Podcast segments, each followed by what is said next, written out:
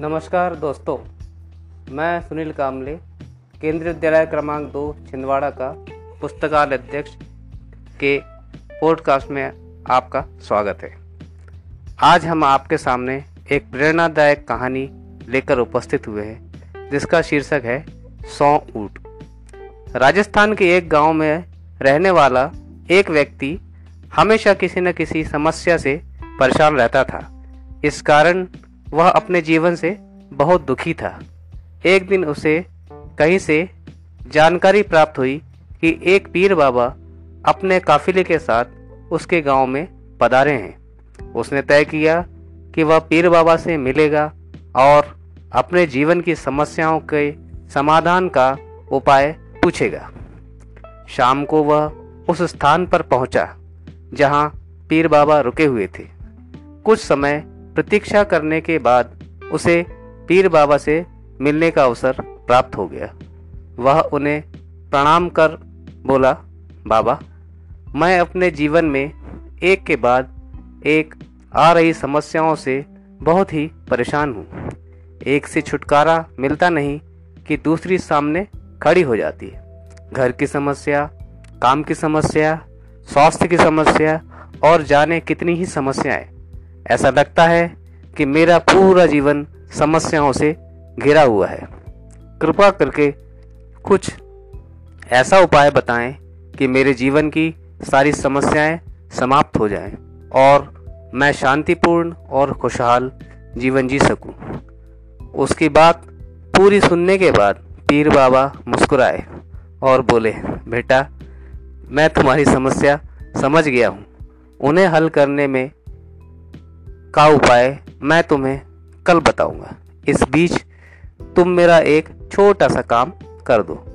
व्यक्ति तैयार हो गया। पीर बाबा बोले, बेटा, मेरे काफिले में सौ ऊँट है।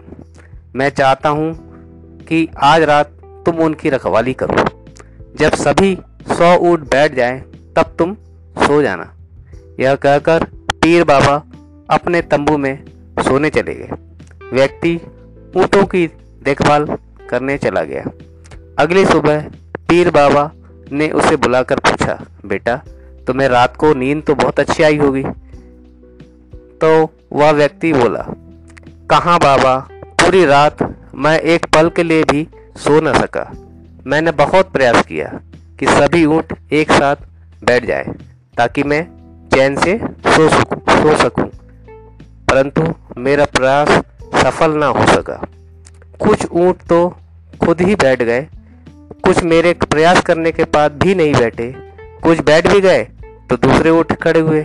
इस तरह मेरी पूरी रात आँखों ही आँखों में बीत गई। व्यक्ति ने उत्तर दिया।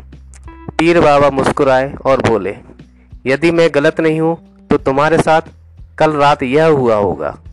कई ऊँट खुद भी खुद बैठ गए होंगे।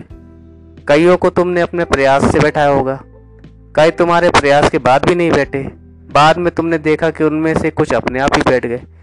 हाँ हाँ बिल्कुल ऐसा ही हुआ था बाबा, व्यक्ति तत्परता से बोला। तब पीर बाबा ने इसे समझाते हुए कहा, क्या तुम समझ पाए कि जीवन की समस्याएँ कुछ इसी तरह है? कुछ समस्याएँ अपने आप ही हल हो जाती है। कुछ प्रयास करने के बाद ही हल होती है। कुछ प्रयास करने के बाद भी हल नहीं होती। उन समस्याओं को समय पर छोड़ दो। सही समय आने पर वे अपने आप ही हल हो जाएँगी। कल रात तुमने अनुभव किया होगा कि चाहे तुम कितना भी प्रयास क्यों न कर लो, तुम एक साथ सारे ऊँटों को नहीं बैठा सकते। तुम एक को बैठाते हो तो दूसरा खड़ा हो जाता है। दूसरे को बैठाते हो तो तीसरा खड़ा हो जाता है। जीवन की समस्याएँ इन ऊँटों की तरह ही है। एक समस्या हल होती नहीं कि दूसरी खड़ी हो जाती है। समस्याएँ जीवन का हिस्सा है। और हमेशा रहेंगी। कभी ये कम है तो कभी ज़्यादा। बदलाव तुम्हें स्वयं में लाना है, और हर समय इनमें उलझे रहने के स्थान पर इन्हें एक तरफ़ रखकर जीवन में आगे बढ़ना है। व्यक्ति को पीर बाबा की बात समझ में आ गई, और उसने निश्चय किया कि वह आगे से कभी अपनी समस्याओं को खुद पर हावी नहीं होने देगा। चाहे सुख हो या दुख, जीवन में आगे बढ़ा बढ़ता चला जाएगा। तो देखा, बच्चों, जीवन में समस्याएँ हमेशा आती रहेंगी और उन समस्याओं से हमें कभी भी घबराना नहीं है और उसका परिस्थिति का सामना करना है। आपको यह कैसी पोस्ट पॉडकास्ट कैसी लगी? मुझे आप कमेंट में लिए धन्यवाद।